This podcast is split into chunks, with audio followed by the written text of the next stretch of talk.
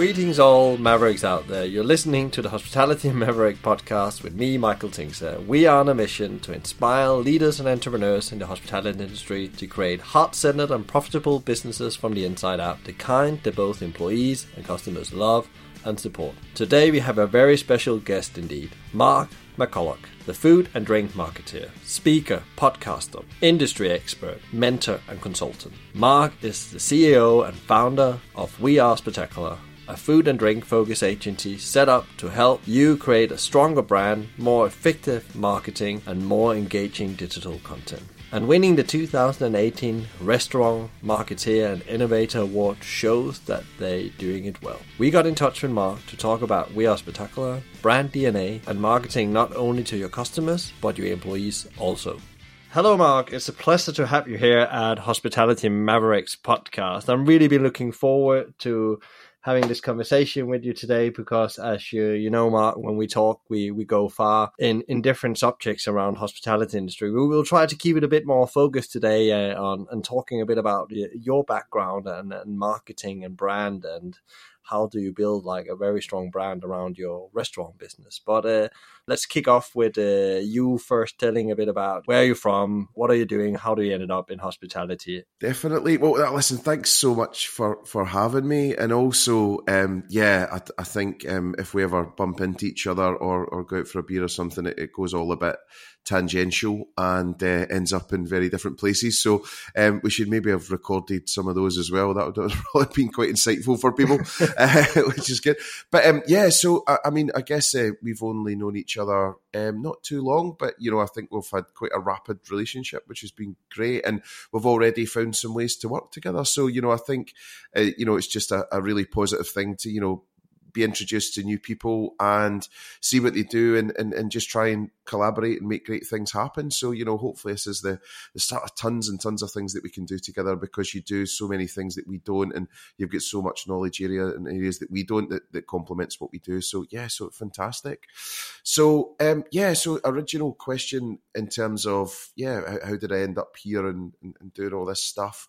For me, you know, I won't quite go back to you know I was born on a Wednesday um, and all that stuff. Basically, what what happened was I, I failed actually, and that's why I'm here. So I failed to do mechanical engineering very well. So it was what my parents wanted for me, and it wasn't really what I wanted. But it was seemed like a proper job, you know. But the second choice I had um, after failing miserably at thermodynamics and fluid mechanics and all these wonderful things was actually music marketing.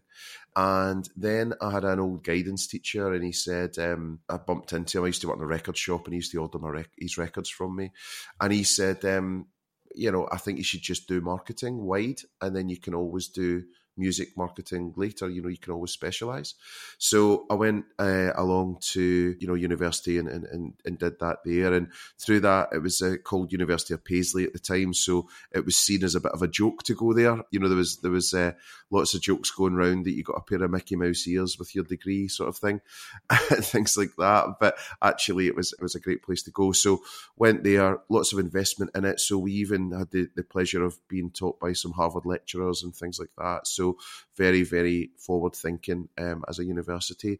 Luckily, got the degree, um, and I did a year out at IBM in Greenock in Scotland, and that's where I had my, my sort of first taste of real industry, real marketing, um, and and what that meant.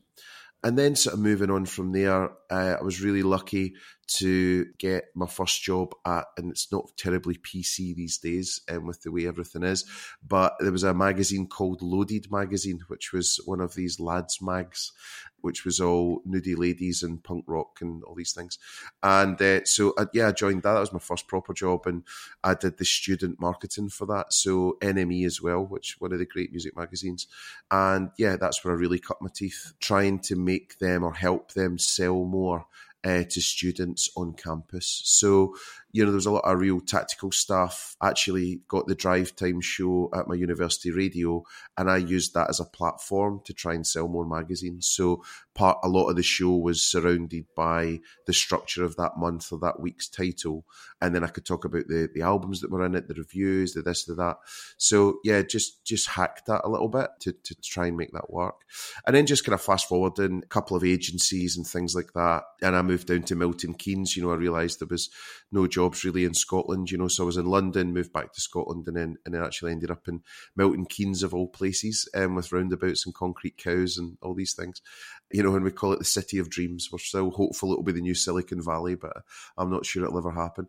So yeah, did that, and then yeah, it started at lastminute.com. So rose from sort of you know a, a market manager type on one of the offshoot brands, which did experience days like red letter days, um, so rally days, hot air balloon, and stuff like that.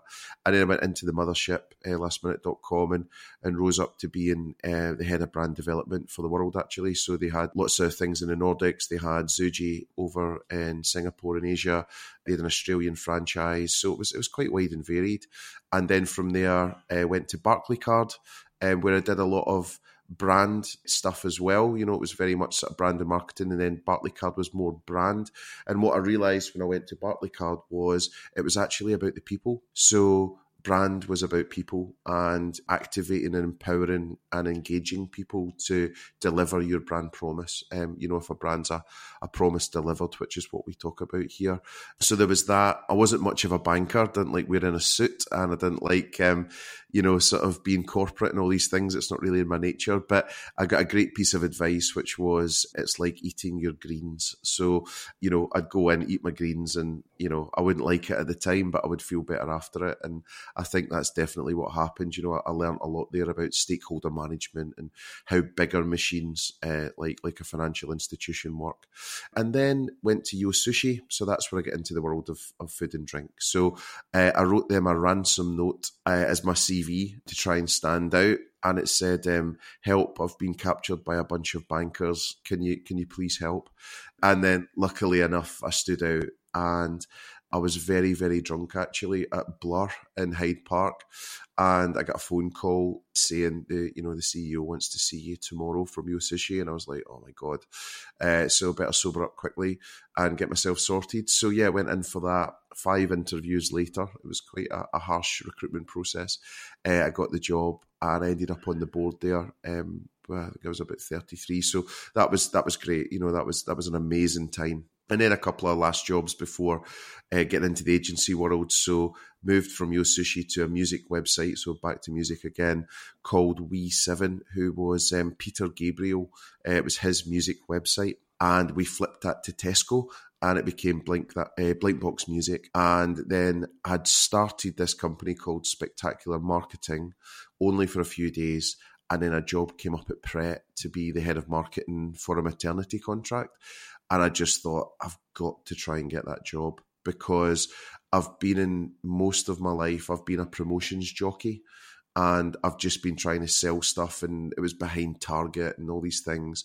Whereas with Pret, it wasn't, you know, and it's a very, very, very different role when you go into somewhere that's really successful and your focuses change, what you do changes, how you plan, you know, the output all these things that completely changes.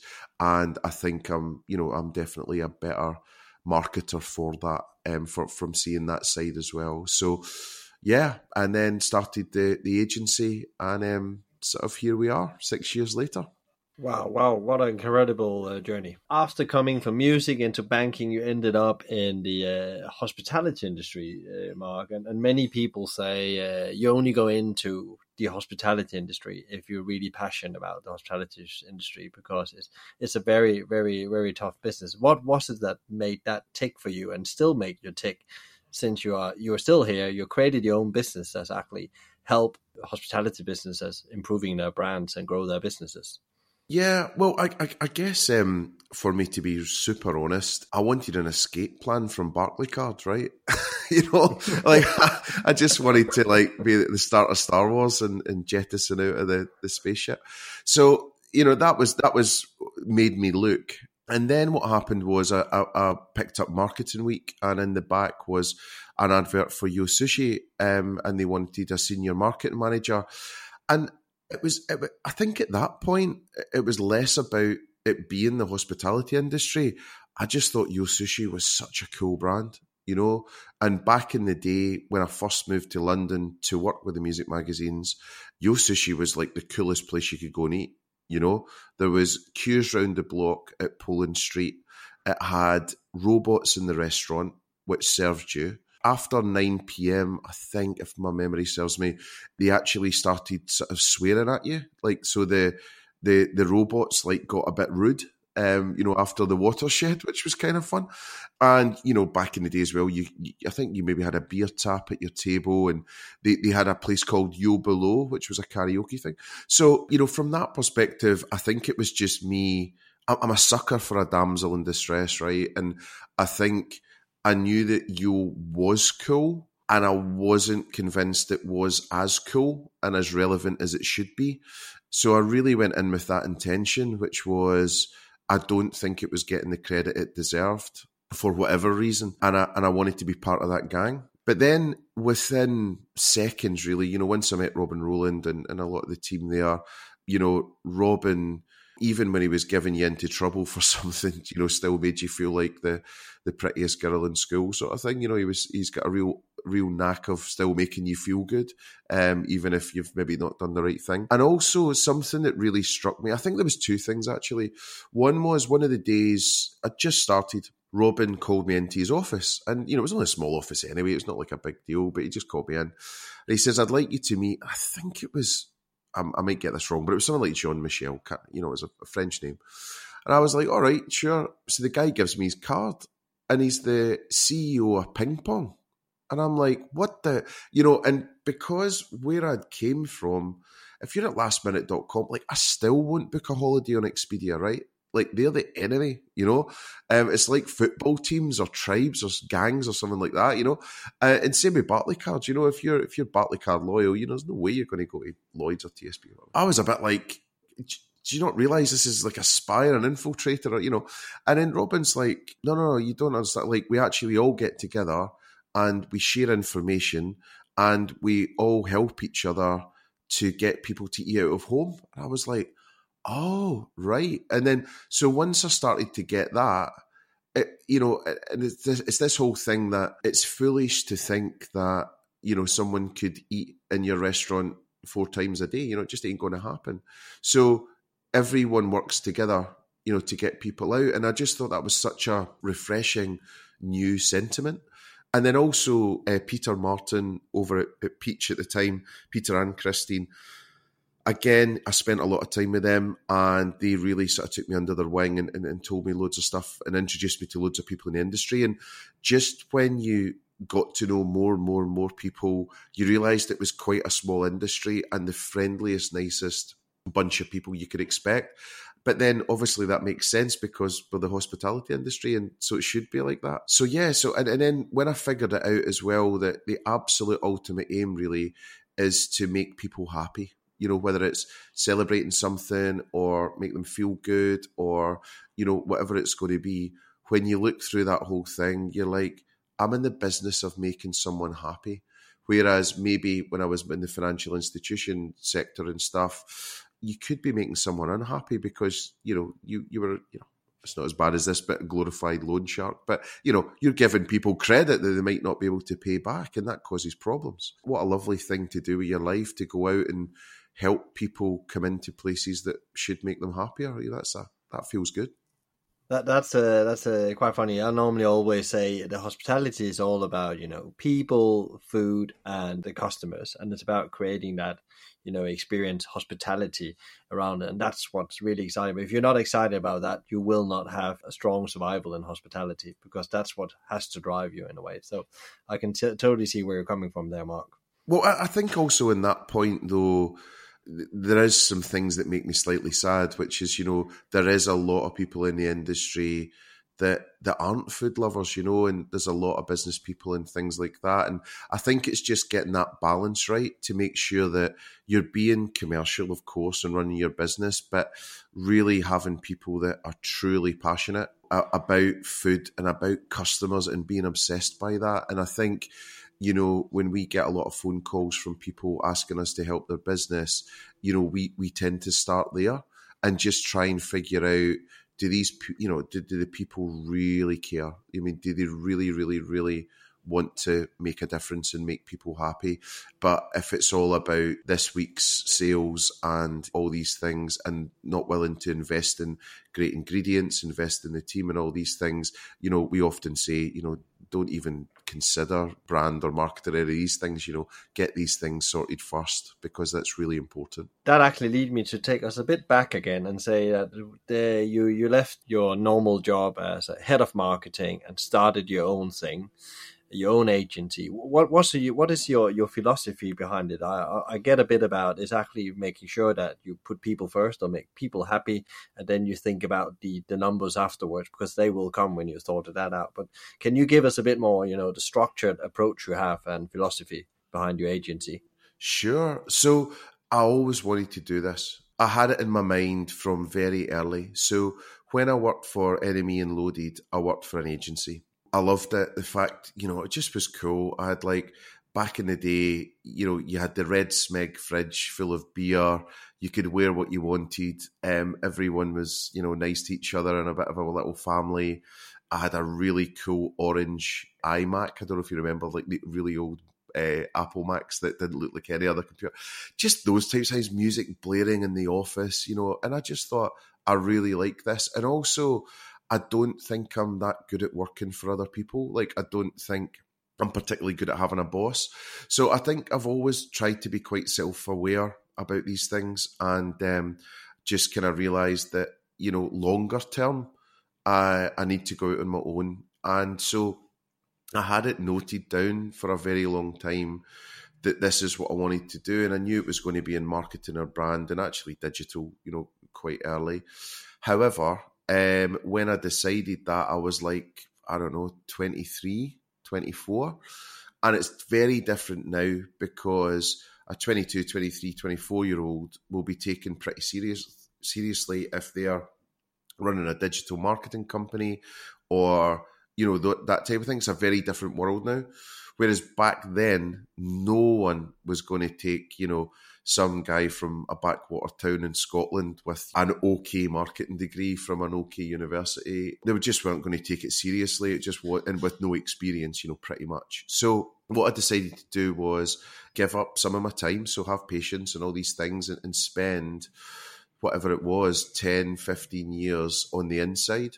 And you know, basically, I always saw it, I can always describe it as Super Mario Brothers. So I just saw it as picking up the stars, you know, to get to the end level. And I was okay with that, you know, because every day, if I was having a good day or a bad day or whatever it was, you know, I knew that uh, it was going somewhere, you know, it was going towards something. And so I was, rather than me just doing a job and all the rest of it, you know, every single day I was looking for another thing to learn that I could then use in the future, you know. So I was very, very studious on it. Actually, for some of these companies, I've probably worked harder than I'm working now. Even, you know, certainly lastminute.com, you know, if, if you if you cut open my veins, it would have bled pink. You know, I, I, I just absolutely adored that company, everything about it, and it, it, it, was just full on. And but it had such a good culture, and I don't think I've ever worked in a place that had such a strong culture. And Brent and Martha, who are you know who started it, are just phenomenal human beings.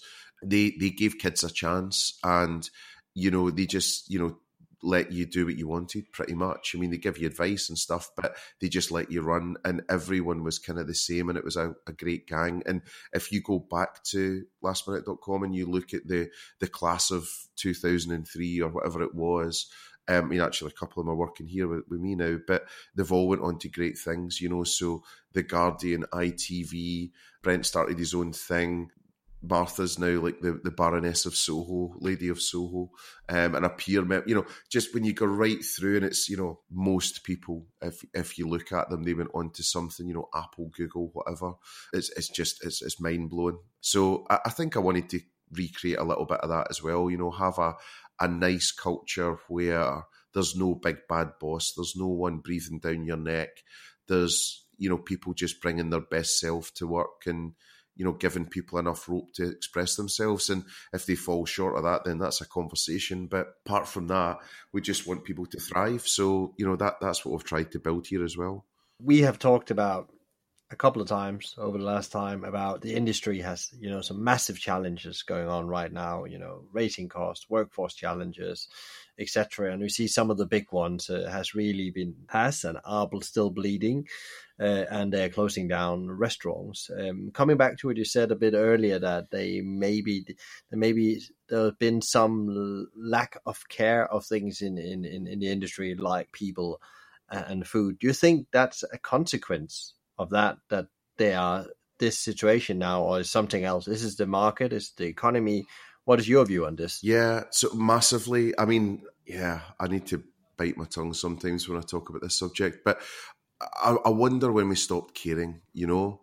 And it, it, it's a it's a yin yang scenario in that you need the money, you know, you do need the investment, you do need all these things to grow, and and and that's fine but I think it's about that balance being in check. And, you know, a good example would be the show that's on right now on BBC Two, the Million Pound Menu. I don't know if you've watched this on BBC Two. I don't know if you've you've seen this. Yeah, yeah, I've seen a couple of them. So I think that's a really, really good example of where potentially it's going right and where potentially it's going wrong. You've got people in a privileged position that are maybe investors but they might not be food fans. They might not be, you know, customer centric, but there's a lot about the money. And if you look at, you know, some of the, the, the, trailer episodes that have just happened, and I love the show, by the way, I'm obsessed by it, and it's really nice. We, we know a few people on it as well, which seems a bit weird seeing them on the telly, but that's quite fun. But, you know, when you go through it, and it's just the number one question is, you know, what's your figures? What's your figures? What's your figures? Because then you've got the investors going in to taste the food, and yeah, there is some customers in the mix and all the rest of it, and it might just be some editing or whatever, but. I just kind of think that just maybe because you invest in restaurants, it doesn't make you a food expert. I think it's a lot more 360 than that. So there was an example um, of one of the chaps went in and he was assessing a vegan thing. And he was a bit like, yeah, I don't really like tofu. And it was like, that's completely beside the point. There's about, you know, 15 million people that do. So from that perspective, the smart move would have been bring some people with you, chefs or vegans or vegetarians that love tofu, then they can tell you if it's good tofu. But I know it's just a TV program and the rest of it, but I think it's indicative. And I think too many restaurant groups or restaurants, etc., they're run as businesses. Um, and it may, it just breaks my heart when I speak to people and you know perhaps they're they're hiring for I don't know uh, an NPD person or there's a marketing person and they're saying I wonder if we could get cheaper ham. I wonder how much cheese we could take out of that recipe and the customer won't notice. Oh, we've done research groups and the customers didn't notice. And it's like, look, man, you know, we all we all we all know that Rich Tea biscuits and wagon wheels and Jaffa cakes are getting smaller, right? And I know you've done it over many, many years, but either my cups are getting bigger, my mugs are getting bigger, or you're taking the mick out of me, yeah. you know? So and I think people are just like nowadays, I mean, come on, with you know, social media, the fact that we don't eat out once a month we're eating out every day. A lot of people are anyway, sometimes more than once a day if you're lucky. We're so much more attuned, we're so much more savvy. And, you know, people just know. And I think the best brands in the world are the ones that are doing it with kindness, you know, the ones that are really thinking about the customer, the ones that are adding value, the ones that are putting more on top. And I don't think you can ROI that. I mean, the only way you can ROI it is you're not going to go out of business.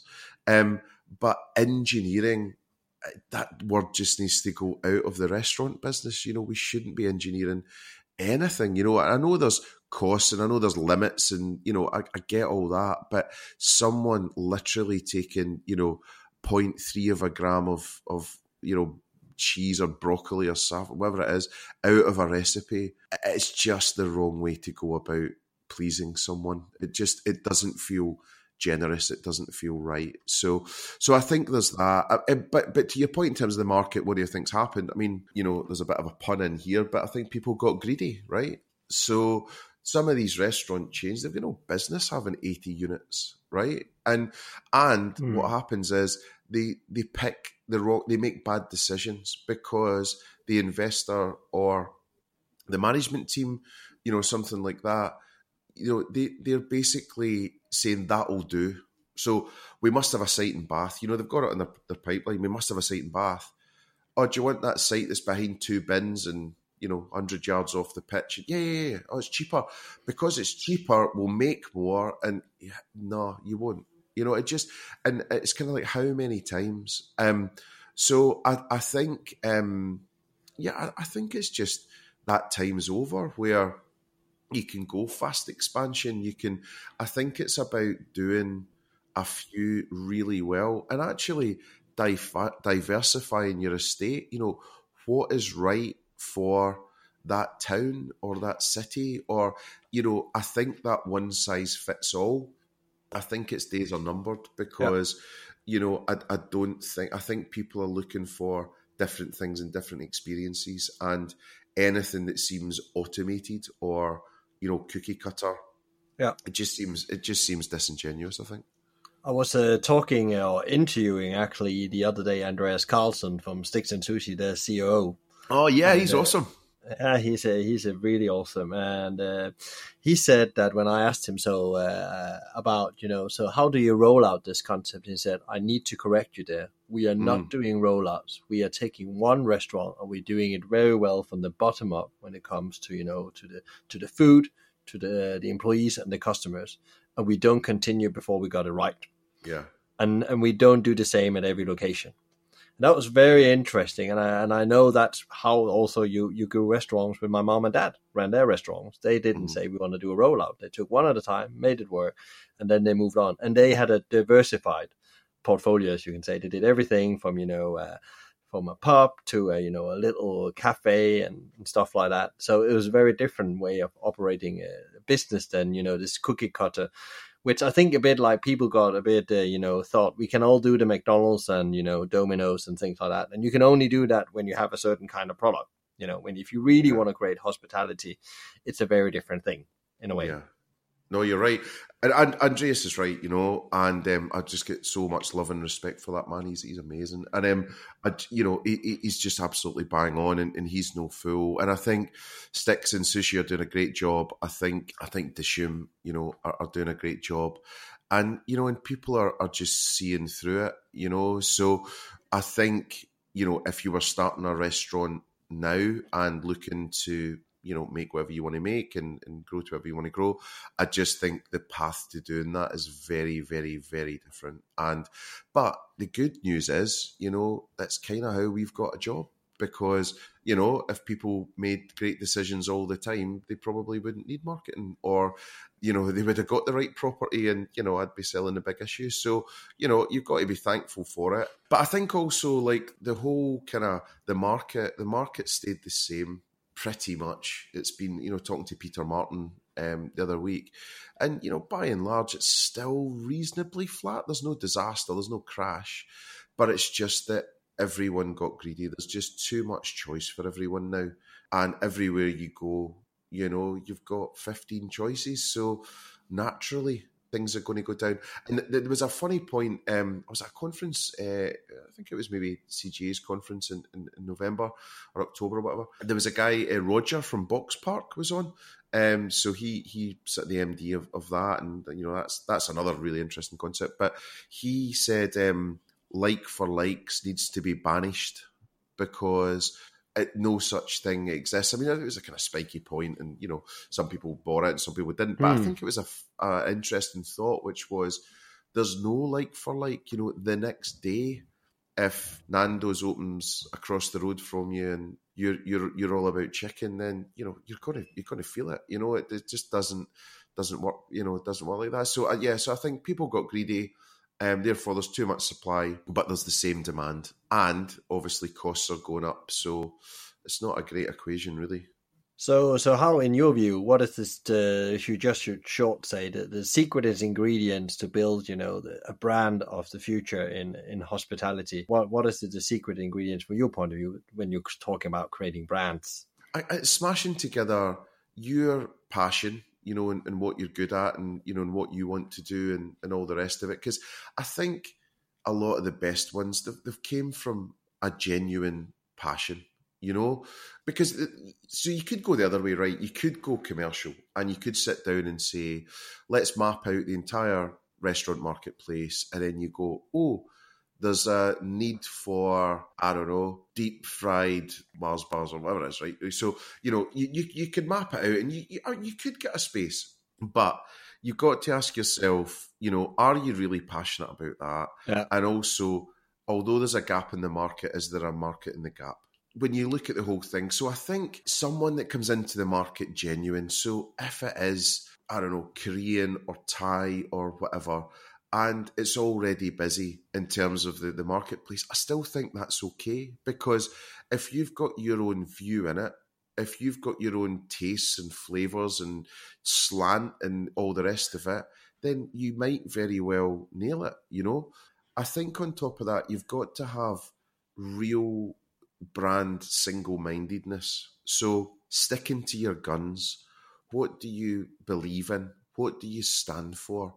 And what will you never compromise on? And these are almost personal values, I guess, when you're starting out. But what happens over time is, you know, it's right, we're all about authentic, fresh, blah, blah, blah, whatever else. And then authentic becomes, oh, we're at scale now, so we need to go to a mass producer and get it shipped in.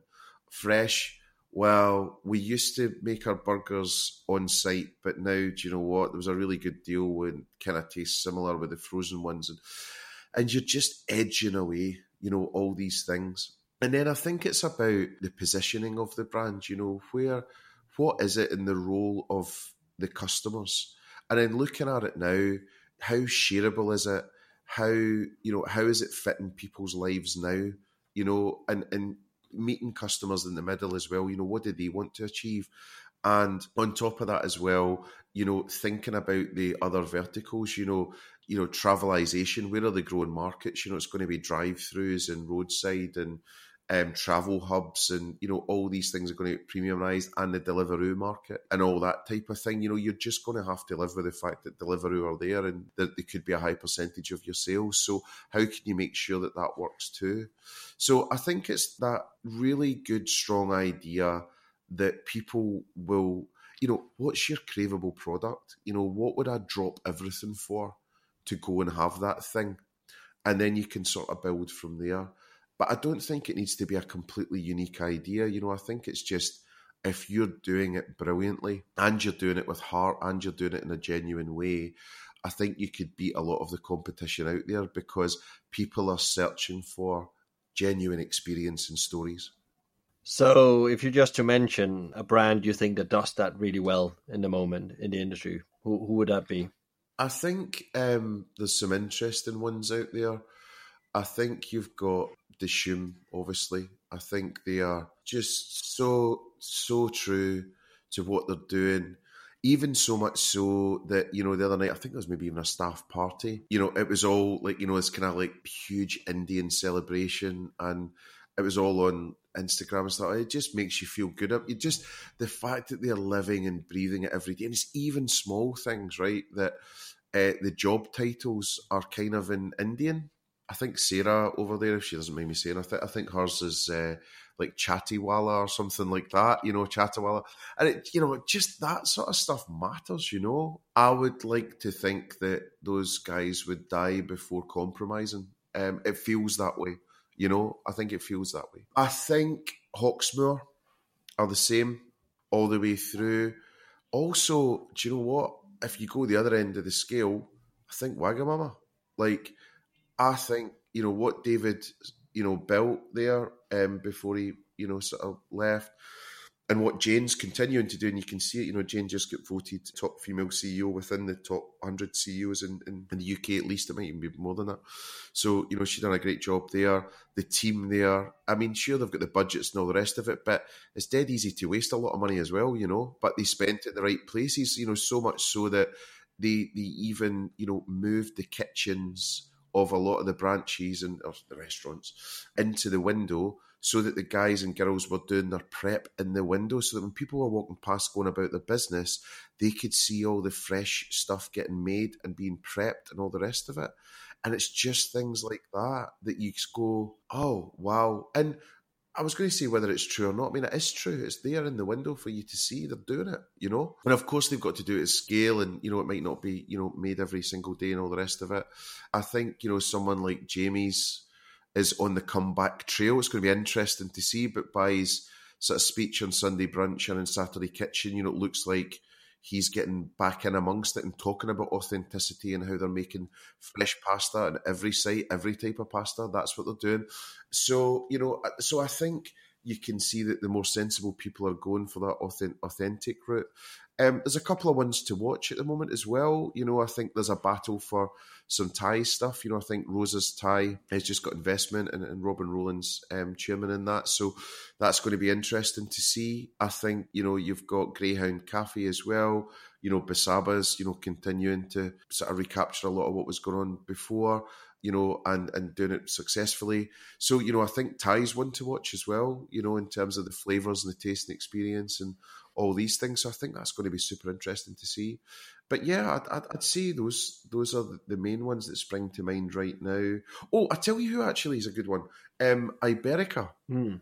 Um, I don't know if you know them. So they, they're you know Spanish um, tapas and spent a bit of time with them and stuff. But uh, oh my god, they they mean it, man. I mean, like the lengths that they go to and the stories that they have for yeah. you know the ham that they're serving and the cheese and the why and the wines and the you know and actually part of the the, the thing there is more people need to know this you know um so it's it's that it's that weird juxtaposition where you want to be humble but also you need to tell people. So it's it's kind of tough, you know, because you sound too braggy if you really go on about it. You sound too salesy. But I think it's just that one by one customer, you know, meal at a time, get them to share their experience. So I think there's that, and then you know, obviously where we are down in Brighton, I mean, yeah, there's there's there's a ton of great stuff going on down there, but they're more like one one restaurant propositions, and I think it's you know it's not easy, definitely at that, at that level, but it's easier to be more authentic um, when everyone's hands on. I think it's when you get to site two, three, four, five, six, seven. That's where you know the, the rubber hits the road. If you like. Yeah, yeah, and I totally agree. So, uh, I, so uh, I, I think we need to, we need to, we need to have some more uh, podcasts together because uh, we're running out of time here, Mark. Unfortunately, oh, that's okay, but that's okay uh, because there's, there's so much interesting in coming out of this conversation. But we're we're, we're going to have a we're to have another one where we're going to talk I'm a bit sure. more deep about the the brand DNA. But always in the end of uh, any podcast interview we do here at Hospitality Mavericks, we ask people to, you know, if you only have to give one advice to somebody that wanted to jump into the hospitality sector, and uh, it could be with the marketing angle or the brand angle, on what would that uh, advice be? Don't do it, man. No, I'm joking. um, um, what would my advice be? I, I, my advice would be Call Mark. Well, no, I'm just trying. I'm just trying to think. I mean, it would just be a, a, a big warm hug is, is sort of waiting for you. You know, I, I think you know the the industry, the the joy that you'll get from joining this industry will be will far outweigh most other industries that, that I could think of. I think the great thing with this industry as well is you don't necessarily really have to be qualified. I think because of the nature of operations in the restaurant industry, there's not a lot of money sometimes uh, going round. So you will get exposed to so many things that you won't believe. Whereas if you were in a larger organization, you wouldn't get to touch for 10 years. So it's almost like a mini MBA. So I guess my advice would be, you know, just network, you know, get yourself a pass to or pay to, you know, come along to either Propel or CGA or MCA or any of these things. do you know what? Just hook up with all the foodies on Instagram. They're so easy to find. Tell them that you want to meet them for a coffee. Tell them, you know, that that's that's that's actually advice. Just reach out to all the brands that you love. Find out on LinkedIn who the people are. Then go to LinkedIn and Instagram, etc. Drop them a message, and out of twenty of them, I bet you get ten or twelve beers or free meals or coffees and they can give you advice about you know how how to get into the industry if, if that's what you want to do. The the last thing is if you're a brand and wondering what to do and what your first step would be, just get your brand DNA straight. So get it sorted in terms of who, who are you for, who are you targeting, what's that one type of customer, what is it, and not oh we do burgers, and we do this, and we do that, and one thing. Be single minded about what you do you know, don't stray from your values, you know, die before you'll, you know, compromise on those. And I think, you know, that's a good lesson in life. So yeah, get that sorted. And um, yeah, just use use social better. Yeah. I think as well. I think um there's a lot of a lot of white noise out there. Um, so there's real opportunities for people to use social brilliantly. That's for sure. I knew you would bend this rule with one of one piece of advice. That's okay. so, was, uh, they were all brilliant advice, by the way. so, so, so uh, we are at the end here, uh, Mark, today. So, uh, thank you so much for for your time and your brilliant insights on you know insights on marketing, the industry, and what you think is that uh, people need to do right now to be successful in the industry. Well, bless you. Th- thanks so much for having me. Um, really enjoyed it, and yeah, obviously we'll get you on uh, an episode of our podcast too. And then, yeah, I'm sure there'll be many, many more conversations um, over the years. If, if people can stomach uh, listening to that, that would be be great to come back on sometime. Oh, we have we have one we need to do is in uh, how to build, you know, a strong employer brand. That's uh, that's what yes. we need to have a chat about. But yeah, we'll, we'll we'll save that for another one. Yeah, no worries. Yeah, good. well, take care, Mark. Speak to you soon. That's all we have time for today. Thanks again, Mark, for sharing your marketing insight and tips for the hospitality industry. If you enjoyed today's podcast, please like, share, subscribe, or even better, tell us what you think. What are the best ways that you can create a strong brand DNA for your business? Thank you to Laura from Let's Talk Video Production to help make these podcasts happening. We hope you have enjoyed today's Hospitality Maverick podcast with me, Michael Tingsager. Tune in next time for more great insights, and in the meantime, find out more about us at hospitalitymavericks.com. Thanks for listening and be Maverick.